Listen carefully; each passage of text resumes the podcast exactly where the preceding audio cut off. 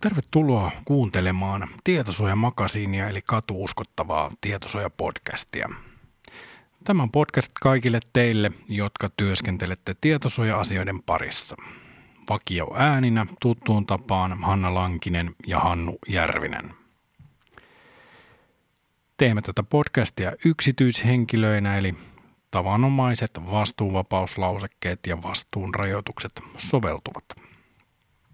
Meille voi lähettää palautetta jakson tiedossa olevan sähköpostiosoitteeseen ja voit seurata meitä myös Twitterissä tunnuksella TS Makasiini. Kuten me taisimme tuossa edellisessä jaksossa vähän luvata, niin tehdään vähän yhteenvetoa tietosuojakesästä 2022. Mutta miten Hanna, miten me luonnehditaan tätä tietosuojakesää? Me taidettiin hieman ounastella, että tästä tulee pitkä ja kuuma tietosuojakesä, niin kuin laulussa sanotaan, mutta mikä on meidän tuomio? No ainakin tästä tuli pitkä ja kuuma kesä, mutta mitä sitten tietosuojaan tulee, niin meillä on tapahtumia ja tuutte kohta kuulemaan niistä koostetta, mutta jos ajatellaan vaikka kesää 2021, jolloin muun muassa meillä olisi REMS 2 asiat ja monenmoista muutakin, niin jotenkin tuntuu, että hiukan ehkä maltillisempi, maltillisempi kesä oli, mutta kyllähän tässä kaikenlaista on tapahtunut ja tietosuoja ihmisen kannaltahan se tietysti tarkoittaa sitä, että ellei ole kesälomaa käyttänyt tietosuoja-asioiden seuraamiseen, niin jotenkin pitää saattaa itsensä kartalle siitä, mitä on tapahtunut ja Tämä jakson kuunteleminen voi olla ihan hyvä tapa vähän kuroa kiinni ja muodostaa kokonaiskäsitystä, että missä mennään. Ja tosiaan kokonaiskäsitystä me olemme ajatelleet muodostaa sillä lailla, että käsitellään vähän teemoittain, eli Suomen asioita ja sitten Euroopan asioita ja sitten myöskin ehkä vielä, vielä vähän niin kuin globaalia kulmaa. Mutta eikö niin, että tarkoitus ei ole referoida kaikkia tapahtumia ja keissejä, vaan ehkä tarjota sellaista näkökulmaa, että mihinkä jokainen tietosuoja-asiantuntija voi sitten tarkemmin syventyä, jos joku, joku jää niin kuin mietityttämään. Just näin, eli mä oletan, että valtaosa kuulijoista on, on tuota työpöydän ääreen palattua, niin viimeistään siinä vaiheessa käynyt lukemassa esimerkiksi tietosuojavaltuutetun toimiston verkkosivujen uutisosion ja nähnyt sieltä, että mitä ratkaisuja viranomaistoiminnan osalta on tiedotettu me niitä tänään kyllä sivutaan ko- koosteen muodossa, olennaisten nostojen muodossa, mutta ei niitä kaikkia referoida. Mutta jos vähän kronologisesti lähdetään liikkeelle, niin ainakin mun silmiin heti alkukesällä osui tuo Suomen yrittäjien julkaisema Kallup-kysely ja sen, sen tulokset. Eli Suomen yrittäjät teki yrittäjäkallupia, jossa havaittiin, että yritysten tietosuoja-asiat ovat heidän omasta mielestään hyvällä tasolla – joskin nuoret yrittäjät ovat tämän uutisoinnin mukaan epävarmimpia tietosuoja-asioiden tilasta. Ja tämä kalluphan liittyy siihen, että keväällä kun GDPR täytti neljä vuotta, eli, eli sitä oli neljä vuotta sovellettu, niin, niin haluttiin lähteä selvittämään, että miltä tietosuoja tekeminen yrityksissä näyttää. Ja tässä kallupissa oli yhtenä havaintona se, että että yrityksissä asetuksen noudattamisen tärkeys on otettu vakavasti, mutta silti vielä moni yrittäjä kokee kaipaavansa tukea tietosuoja-asioissa. Kallup osoitti, että, että valtaosa yrityksistä yli, yli 85 prosenttia arvioi, että tietosuoja-asetuksen noudattaminen on heillä erinomaisella tai hyvällä tasolla – ja taas noin 13 prosenttia koki, että no, asetuksen noudattaminen on vain tyydyttävällä, välttävällä tai huonolla tasolla. Eli ihan hyvä itsearvion tulos sinänsä. Sitten kun kysyttiin, että miksi, miksi asiat eivät ehkä ole parhaalla mahdollisella tolalla, niin esteitä asetuksen velvoitteiden toteuttamiseen – oli esimerkiksi sen kaltaiset tekijät, että ei ole riittävästi osaamista tai aikaa tai tietosuoja aiheuttaa kustannuksia.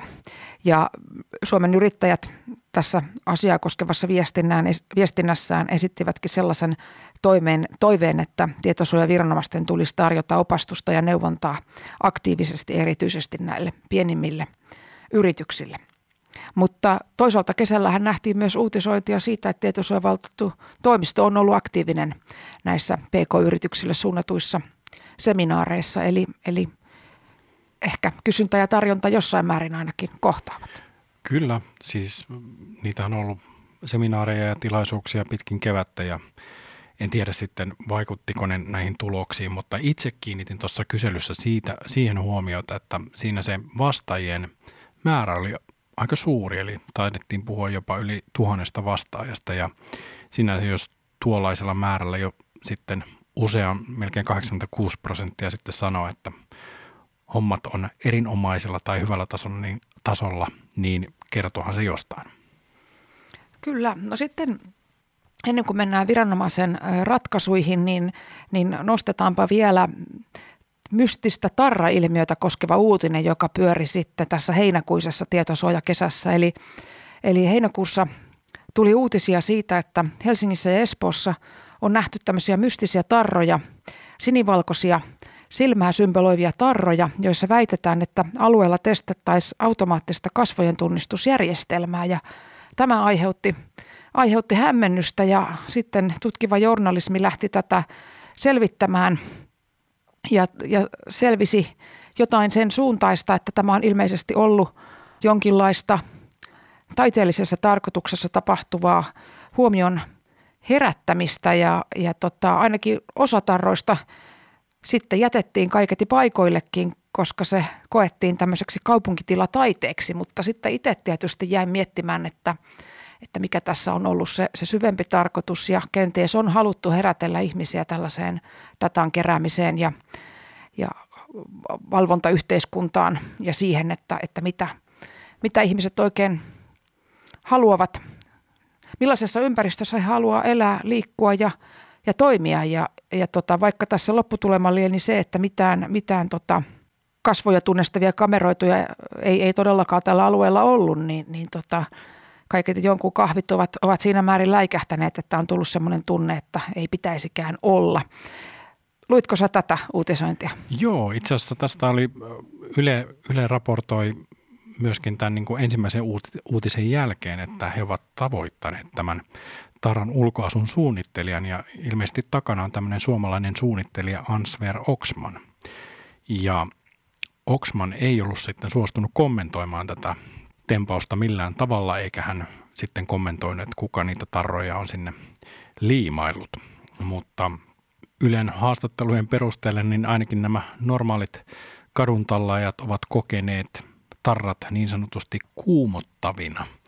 Ja voin hyvin y- kyllä kuvitella, että jos niin kuin täälläkin on sanottu, että Siilitien metroasemalla tämmöisiä tarroja löytyy, niin varmasti se siinä töihin mennessä on saattanut tuntua vähän kuumottavalta. Mutta tästä tuli, tuota, silloin kun nämä uutiset tuli, niin mulle tuli jotenkin deja vu mun tietosuojan työuran alkuvuosista, eli nyt mennään sinne 2000-luvun alkupuolelle, jolloin kameravalvonta alkoi niin sanotusti laajentua suomalaisessakin kaupunkikuvassa. Ja, ja muistanpa elävästi, taisi olla mun ensimmäinen tietosuojatyökesä, kun kävelin kantakaupungin alueella, niin Helsingin keskustassa oli monessa kohtaa katuun spreijattu semmoisella sapluunalla niin valvontakameran kuvia, maalattu valkoisella spraymaalilla ja, ja tota, siinä kun käveli ja näki sellaisen kameran kuvan kadussa, niin vähän kun nosti katsetta ylöspäin, niin, niin eikö jossain porttikongin kulmassa tai näyteikkunan yläpuolella, niin siinähän oli ihka-aito valvontakamera. Ja mulle ei koskaan selvinnyt, että, että mitä, mitä tämä toiminta oli, kuka sitä teki ja missä tarkoituksessa, mutta se kuitenkin herätti ihmisten huomiota siihen, että kameroita on alettu sijoitella. Ja esimerkiksi kadulla kävellessään saattoi tulla kuvatuksi.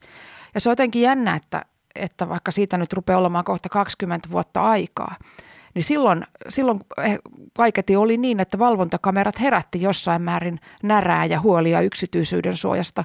Mutta 20 vuotta on, on riittänyt tekemään sen, että, että nykyään ihmiset ovat sanoisinpa melkein huolestuneempia siitä, jos kameraa ei jossain ole. Että kamerat ei enää, me ollaan totuttu siihen, että ne hurisee tuolla – mutta me ollaan erittäin tyytymättömiä, jos, jos meidän autoa käydään kolhimassa parkkipaikalla tai tuulilasi rikotaan jossain, jossain yömpimeinä tunteina ja sitten meitä havaitaan, että eihän vitsi, että eihän tässä ole mitään kameraa, mistä tämä voitaisiin selvittää, niin en sano, että kasvojen tunnistusteknologialle käy niin, että siitä tulee normaalia, ei missään nimessä välttämättä näin kuulukaan olla, mutta ikään kuin se, että, että maailma tuppaa menemään niin, että joskus joku asia on uutta ja ihmeellistä ja yllättävän nopeasti se sitten muuttuu normaaliksi. Hienoa, että sä löysit tämmöisen niin kuin historiallisen ulottuvuuden tässä Tarra-geitissä tai Tarra-kohussa ja pystyit paikantamaan jotain samanlaista 20 vuoden takaa.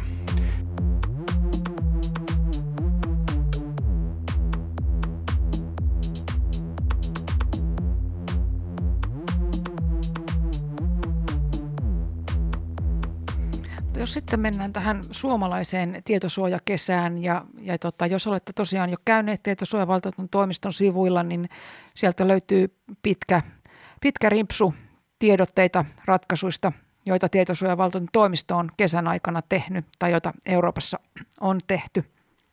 Ja tota, jos, jos niitä nyt jotenkin haluaa summata, niin ää, niitä lukiessani kirjoitin itselleni ensimmäisenä ylös sen, että, että jos joku artikla tietosuoja-asetuksesta kannattaa ottaa ensimmäisenä haltuun, niin se on varmasti se meidänkin monesti käsittelemä vitosartikla.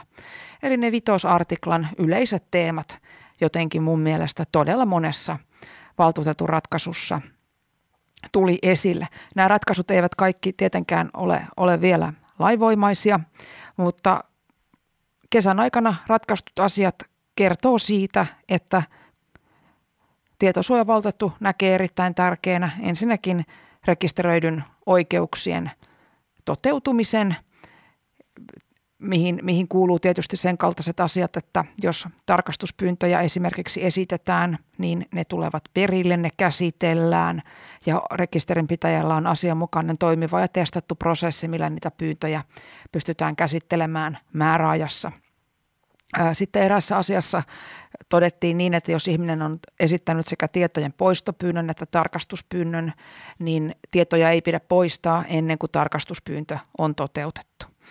Ja yhtä lailla sitten käsitelty paljon tarpeellisuusvaatimusta ja tietojen minimoinnin tarvetta useammassakin ratkaisussa. Ja sitten löytyy myös ratkaisu, jossa tulee perinteiseen tapaan esille se, että että jos rekisterinpitäjä käyttää jotain teknologioita, niin rekisterinpitäjän täytyy tietää, että mit, mitä dataa ne teknologiat kerää ja esimerkiksi ää, sijaintitietoja ei saa tarpeettomasti kerätä, vaan sen takia, että joku, joku ominaisuus sattuu olemaan teknologiassa päällä. Tai jos rekisterinpitäjä käyttää alihankkijoita, niin, niin niitä alihankintaketjuja tai toimittajaketjuja – täytyy, täytyy siinä mielessä hallita, että ei saa päästä käymään semmoista lapsusta, että jossain on joku, joku kytkin päällä ja dataa kertyy tarpeettomasti. Eli rekisteröidyn oikeuksien ja vitosartiklan säätämien perusasioiden ympärille todella moni, moni ratkaistu asia kiertyy. Tietosuojavaltuutetun toimistoon liittyviin kesän ajan uutisiin kuuluu tietysti myös se, että heinäkuussa me saatiin nimi uudelle apulaistietosuojavaltuutetulle, eli siellähän kolmikosta yksi henkilö on nyt vaihtunut ja ensimmäinen yhdeksättä apulaistietosuojavaltuutetun tehtävässä aloittaa Anniina Hautala. Jos me katsotaan tätä heinäkuun uutistulvaa täällä tietosuojavaltuutetun toimiston sivuilla, niin kyllä me voidaan sanoa, että aika aktiivisesti ainakin näistä on heinäkuun aikana tiedotettu, eli ei tietosuoja-ihmistä ainakaan heinäkuussa täysin voi lomailla. Niin, ei kaikki, ei toimistolla eikä, eikä muuallakaan. Mitäs Eurooppa? Mitä siellä? Mennäänkö sääntelyyn, sääntelyyn ensin ja sitten ehkä kiinnostaviin kansainvälisiin keisseihin? Niin itse, jos miettii Eurooppaa ja sieltä tulevia uutisia tai sieltä tulleita, kesän aikana tulleita uutisia, niin itse kiinnitin huomiota, että ainakin eurooppalaiset poliitikot tuulettivat sitä, että Data Governance Act – niin kuin hyväksyttiin ja, ja sitä sitten tullaan soveltamaan ensi vuoden syksystä lähtien. Ja tämähän on nyt tätä eräänlaista niin kuin EUn digitalisaatiopaketin osasta, mihin kuuluu näitä muitakin, muitakin sääntelyitä, kuten Digital Services Act ja Digital Markets Act ja muut, mutta tämä Data Governance Act, niin tosiaan liittyy muun muassa siihen julkisen datan jakamiseen ja siihen liittyviin periaatteisiin. Mutta tosiaan niin valmistelussa on edelleenkin siellä vaikka EUn tekoälyasetus, mistä mekin ollaan puhuttu, ja taitaa olla Data Act kanssa siellä, siellä valmistelussa. Eli noin niin kuin mekin jossain vaiheessa vähän mietittiin sitä, että onkohan tämä liian kunnianhimoinen tämä EUn datahanke ja digitalisaatiohanke, mihinkä sisältyy hyvin monenlaisia säädöksiä, niin, niin nyt vaikuttaa siltä, että juna kyllä menee aika lailla suunnitellusti eteenpäin. Ja tämä on ehkä niin kuin, tai itse kiinnitin myöskin sitten siihen huomiota, että tässä on kesän aikana tullut sitten koko tähän EUn datasääntelypaketteihin ja, ja linjauksiin vähän niin jo kriittistäkin, kriittistäkin äänenpainoa. Esimerkiksi Etlan johtava tutkija Timo Seppälä otti aika ihan railakkaasti kantaa tuolla kirjoituksessaan siitä, että tämmöinen sääntelyviidakko ei, ei sitten yritysten kannalta ole niin hyvä asia, koska sieltä tulee taas uusia ja uusia velvoitteita, jotka nostavat kustannuksia ja se saattaa johtaa jopa siihen, että koko sääntely alkaa rajoittaa datan keräämistä ja avaamista, mikä on niin kuin uhkana tämän tällaisen digivihreän siirtymän etenemiselle, missä, minkä mä toisaalta täysin niin kuin ymmärrän. Eli äh, jos yritykset kiinnittää kaikkeen huomiota näihin, näihin tota, datasääntelyyn ja yrittää toteuttaa sitä mahdollisimman kattavasti, niin siinä on sitten varjopuolena se, että tietyt, tietyt niin kuin avaukset saattaa jäädä tekemättä. Ja nyt sitten loppukesän uutisissa taisi olla myöskin sillä, sillä lailla, että sitten nämä kansainväliset datajätit kyllä ovat valmistautumassa siihen, että he tulevat sitten haastamaan tätä EUn tiukentuvaa datasääntelyä kanssa. Ja se on sitten mielenkiintoista, että mihinkä se sitten johtaa tuolla EUn, EUn tasolla.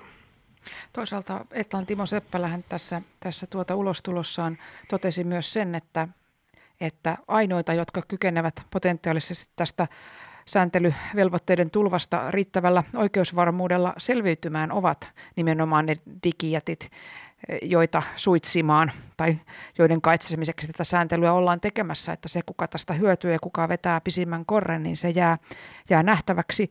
Joka tapauksessa, jos ajatellaan tota, alkukesän Suomen yrittäjien kalluppia, niin siinähän yrittäjillä oli, oli toisaalta sitä ajatusta, että ei ole ehkä tietosuojassa riittävää osaamista, mutta toisaalta suht selkeä kokemus siitä, että tietosuoja-asiat on, on hyvällä tolalla, että sinänsä on mielenkiintoista – aikanaan nähdä, jos joskus selvitetään, että kuinka tämä Big Fivinkin nimellä kulkeva eurooppalainen säädöspaketti, niin miltä se sitten PK-yrittäjän silmissä näyttää siltä osin, kun, kun heidän sitä soveltaa täytyy, että, että niin kuin kyllä haastetta on tulossa, että tämä regulaation määrä ja seuraamisen ja haltuunoton tarve niin ei tule loppumaan. Tässä tietysti tietosuoja-ihmisille nyt sitten semmoinen action point tarvittaessa otettavaksi, että jos ei vielä ole perehtynyt näihin Hannun äsken listaamien Data Governance Actin, Digital Markets Actin tai vaikka AI Actin keskeisiin sisältö, sisältöihin, niin se kannattaa varmaan muodossa tai toisessa vaikka hakukoneen avulla, jos ei muuten niin tehdä, koska niin paljon näitä termejä nyt viestinnässä ja tuolla, tuolla mediassa vilisee, että semmoinen perustatsi pitäisi meillä kaikilla olla siitä, että mitä, mitä ne tarkoittaa ja ennen muuta keitä ne koskee. Ja sitten ehkä kesän niin teemoista niin kiinnitin huomiota siihen, että aika paljon tuolta ähm, Ison-Britannian puolelta tuli sitten uutisia siitä, siitä, että siellä ollaan nyt Brexitin jälkeen laittamassa kasaan uutta tietosuojalainsäädäntöä Data Protection and Digital Information Bill nimellä koskevaa kokonaisuutta. Ja, ja mun mielestä siinä, vaikka vaikka sääntely ei niin kuin sovellu vaikka Su- Suomeen, niin siinä on niin kuin kiinnostavaa huomiota, huomioida se, että millä tavalla nyt sitten niin kuin Brexitin jälkeen siellä esimerkiksi Englannissa sitten muutetaan tätä GDPRn tyylistä tai GDPRn velvoitteita, että mistä luovutaan ja ää, mitä muutetaan. Eli mit, eräällä tavalla on mietitty, että tehdäänkö GDPRn korjaussarjaa tai jonkinlaisia ää, tarkennuksia tai muuta EU-tasolla, mutta nyt me nähdään itse asiassa tuolla ää, sitten Brexitin jälkeen, että mitä siellä saarivaltiossa sitten tehdään ihan EUn, EUn, EUsta lähdön jälkeen. Ja siellä ollaan tarkentamassa UKssa sitten vaikka rekisteröidyn oikeuksien toteuttamisen prosesseja ja muuta, eli ne on sitten sellaisia asioita, mihinkä he ovat katsoneet siellä, että tähän tarvitaan korjausta. No, tämä oli tämmöisiä niin yleisiä linjauksia EU-tasolta, mutta sitten jos mietitään, minkälaisia tuomioistuinratkaisuja tai muita relevantteja keissejä kesän aikana tuli, niin ainakin yksi mulla kiinnittänyt huomiota oli tämä Euroopan yhteisöjen tuomioistuimen tapaus C184 20, eli Liettuan prosesseja koskeva keissi. Liettuan paikallinen korruptiovastainen lainsäädäntö edellyttää käsittääkseni ilmoittamaan, ilmoittamaan tämmöisissä julkisissa tehtävissä toimivia henkilöitä sitten tietystä sidonnaisuuksista ja eturistiriidoista ja osa näistä tiedoista jul, julkistetaan. Ja lainsäädäntö siellä edellyttää joissain tapauksissa ilmoittamaan myöskin puolison tietoja. Ja sitten EU-tuomioistuimessa oli sitten vireillä tämmöinen kysymys, että mitenkäs nyt sitten tietosuoja-asetuksen artikla 9 soveltuu tähän. Eli puhutaan näistä erityisistä henkilötietoryhmistä, että mitkä tiedot ovat tämän artikla 9 mukaisten erityisten henkilötietoryhmien piirissä. Ja tässä nimenomaan sitten oli kysymys siitä, että henkilön näistä pakollisista tiedoista, mitä pitää ilmoittaa julkisesti, niin siitä kävi sitten ilmi myöskin samaa sukupuolta oleva puoliso. Ja tuomioistu joutui sitten ottamaan kantaa siihen, että voiko tällaisista ilmoitettavista tiedoista sitten ilmetä vaikka seksuaalista käyttäytymistä ja suuntautumista, suuntautumista koskevia, koskevia tietoja.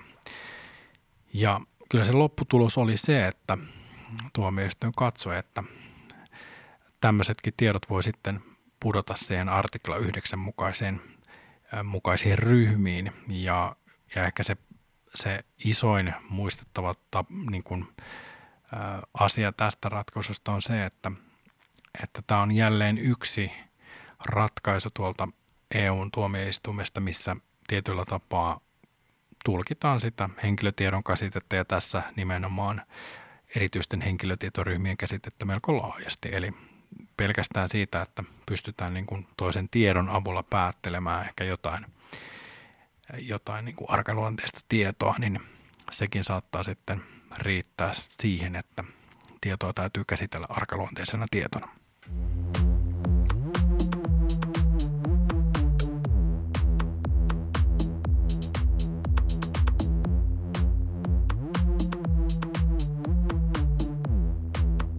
Hieman semmoinen kevyempi Yhdysvalloista tuleva aihe on Amazonin robotti-imurikauppa, eli käytännössä he ostivat robotti-imuriyhtiön osaksi Amazonin toimintaa ja tähän taisi jopa Helsingin Sanomat kiinnittää pääkirjoituksessa huomiota. Ja monet saattavat tietysti miettiä, että no mitäs tällä niin robotti-imurilla on tekemistä – henkilötietojen käsittelyn ja yksityisyyden suojan kanssa, mutta tässä ollaan erityisesti nyt huolissaan siitä, että koska se robotti-imuri siellä kuvailee tai siinä on kamera ja se kuvaa hyvinkin yksityiskohtaisesti sitä imuroitavaa aluetta, niin Amazon taitaa saada tämän kaupan, kaupan myötä sitten hyvinkin monesta yhdysvaltalaisesta ja varmasti myöskin eurooppalaisesta kodista tarkkaa tietoa siitä, että onko siellä syöty keksejä ja minkälaista roskaa siellä on lattialla. Ja varmasti Amazon pystyy sitten paljon paremmin markkinoimaan meille kaikenlaisia tuotteita sen tiedon perusteella. Mutta kiinnostava, kiinnostava sillä tavalla aihe, koska tämä on herättänyt selvästi myöskin sitten keskustelua siitä, että onko tässä nyt tämmöinen – valvontakulttuuri tulossa, tulossa jo koteihin. Ehkä nämä robottiimurit johdattelee tämän keskustelun nyt tähän eettisyyden ja vastuullisuuden näkökulmaan, mikä on varmasti tämän jakson loppuosan pääaihe. Olette varmasti kaikki törmänneet tähän erittäin muodikkaaseen kirjain yhdistelmään ESG, eli vastuullisuuteen liittyvään kolmi, kolmiosaiseen asiaan. E tarkoittaa environmental as social ja G sitten governance.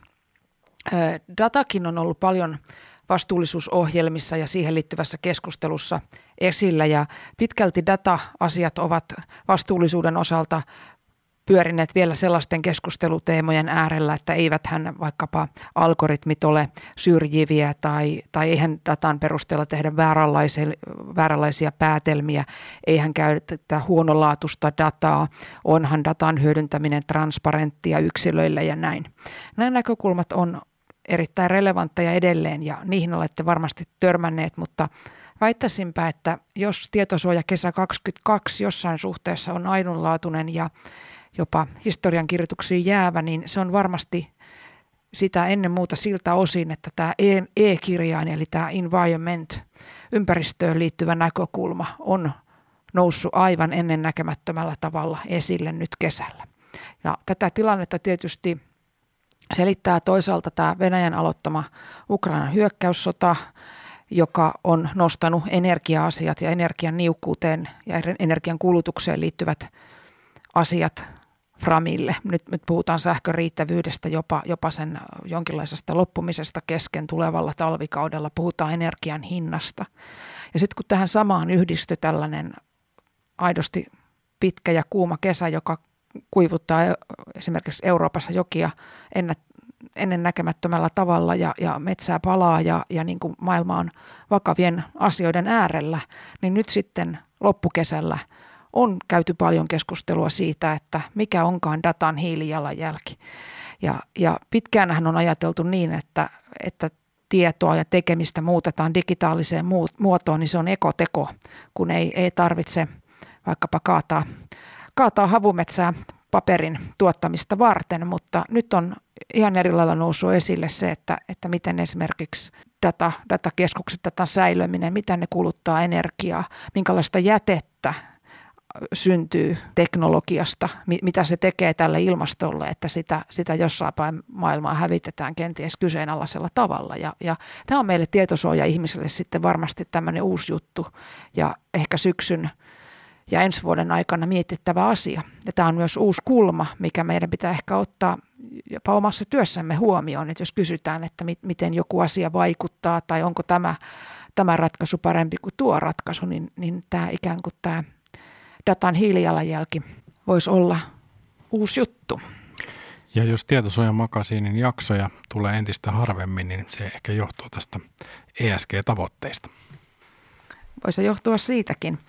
Mutta jos jotain vinkkejä lähtisi nyt tässä jakson lopussa antamaan, niin mä huomasin tuossa kesäkuun loppupuolella mielenkiintoisen blogin, jonka oli kirjoittanut Sanna Holopainen. Hän on Almatalentilta yritystiedon liiketoiminnan vetäjä. Ja hän on, on kirjoittanut blogia siitä, että miten datan vastuullisuus näkyy sen parissa työskentelevän johtajan silmin. Ja tämä on mun lukuvinkki teille. Löytyy varmasti ihan googlettamallakin Almatalentin sivuilta. Ja tässä, tässä tuota Sanna Holopainen niin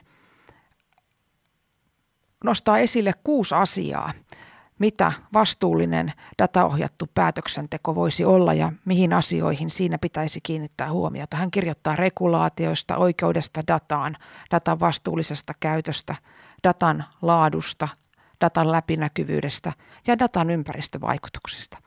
Ja tässä datan ympäristövaikutukset osiossa hän linkkaa sitten tonne YouTubeen, josta löytyy Eelin Haugen videoitu puheenvuoro – mikä liittyy datan ja digitaalisuuden hiilijalanjälkeen. Ja se on ehdottomasti katsomisen arvoinen juttu. Erittäin, erittäin puhutteleva ja esitetään laskelmia muun muassa siitä, että mitä esimerkiksi yhden edistyneen syvä oppimismallin rakentaminen, kouluttaminen ja käyttöönotto tarkoittaa energiankulutuksen kannalta. Ja, ja tällä videolla, jos sen katsotte, niin tulette näkemään muun muassa tietoa siitä, että tällainen yhden edistyneen syväoppimismallin kehittäminen kuluttaa energiaa saman verran kuin 30 norjalaista kotitaloutta vuodessa. Eli, eli aika puhutteleva video. Se olisi mun, mun tuota lukuvinkki teille tai katseluvinkki. Lukemista ja katselua sitten syksyyn. Vakavia aiheita, mutta tapahtuiko tietosuojakesässä mitään hauskaa? No, ehkä täällä on nyt yksi loppukevennyksen arvoinen aihe. Ää, alkukesällä, muistatte, oli, oli tietosuojavaltuutetun toimiston ratkaisupöydällä tämä auton huoltohistoriatietoihin liittyvä keissi, jonka yhteydessä tai jonka puitteissa pystyy lukemaan analyysiä siitä, että millä tavoin auton tiedot ovat auton nykyisen tai edellisen omistajan henkilötietoa. Ja, ja tuota, vähän samaa tama, tematiikkaa kesän aikana sitten kevyessä hengessä nähtiin lemmikkieläinten osalta, nimittäin heinäkuun alkupuolella HS Helsingissä, eli tässä paikallisia uutisia kertovassa mediassa – oli juttu siitä, että Viikin yliopistolliseen eläinsairaalaan oli saapunut yllättävä potilas, nimittäin sinne oli tullut kuntoutukseen jalkansa murtanut lemmikkikana, mutta kanan tarkempia potilastietoja ei kuitenkaan voitu kertoa täältä sairaalasta tietosuojan vuoksi. Ja paitsi että tämä aiheutti itselleni tällaisen pienen hymynkaren, kun tätä uutista luin, niin myös olin oikein tyytyväinen, että tässä oli tunnistettu, että, että kanan tarkempien tietojen kertominen olisi saattanut loukata omistajan yksityisyyttä ja näinhän se juuri on. Eli perinteisesti lemmikkieläinten tiedot ovat omistajien tietoja noin lähtökohtaisesti. Ne kertovat omistajasta yllättävänkin paljon jopa. Eli tässä ei ollut suoraa virhettä tässä paikallisuutisessa, vaan tässä oli elegantisti otettu huomioon tämä, nämä sinun mainitsemat asiat ja tuo Euroopan yhteisöjen tuomioistuimen erityisiä henkilötietoryhmiä koskeva asia taisi tulla tämän jälkeen, eli sitä ei välttämättä ollut huomioitu, mutta datan laajeneva käsite on sitten huomioitu paikallisuutisissakin. Tässä oli teille potpuri tietosuojakesästä 2022. Me jatketaan tästä arkisesti tietosuoja syksyyn ja palataan seuraavassa jaksossa. Näin tehdään. Kiitos. thank you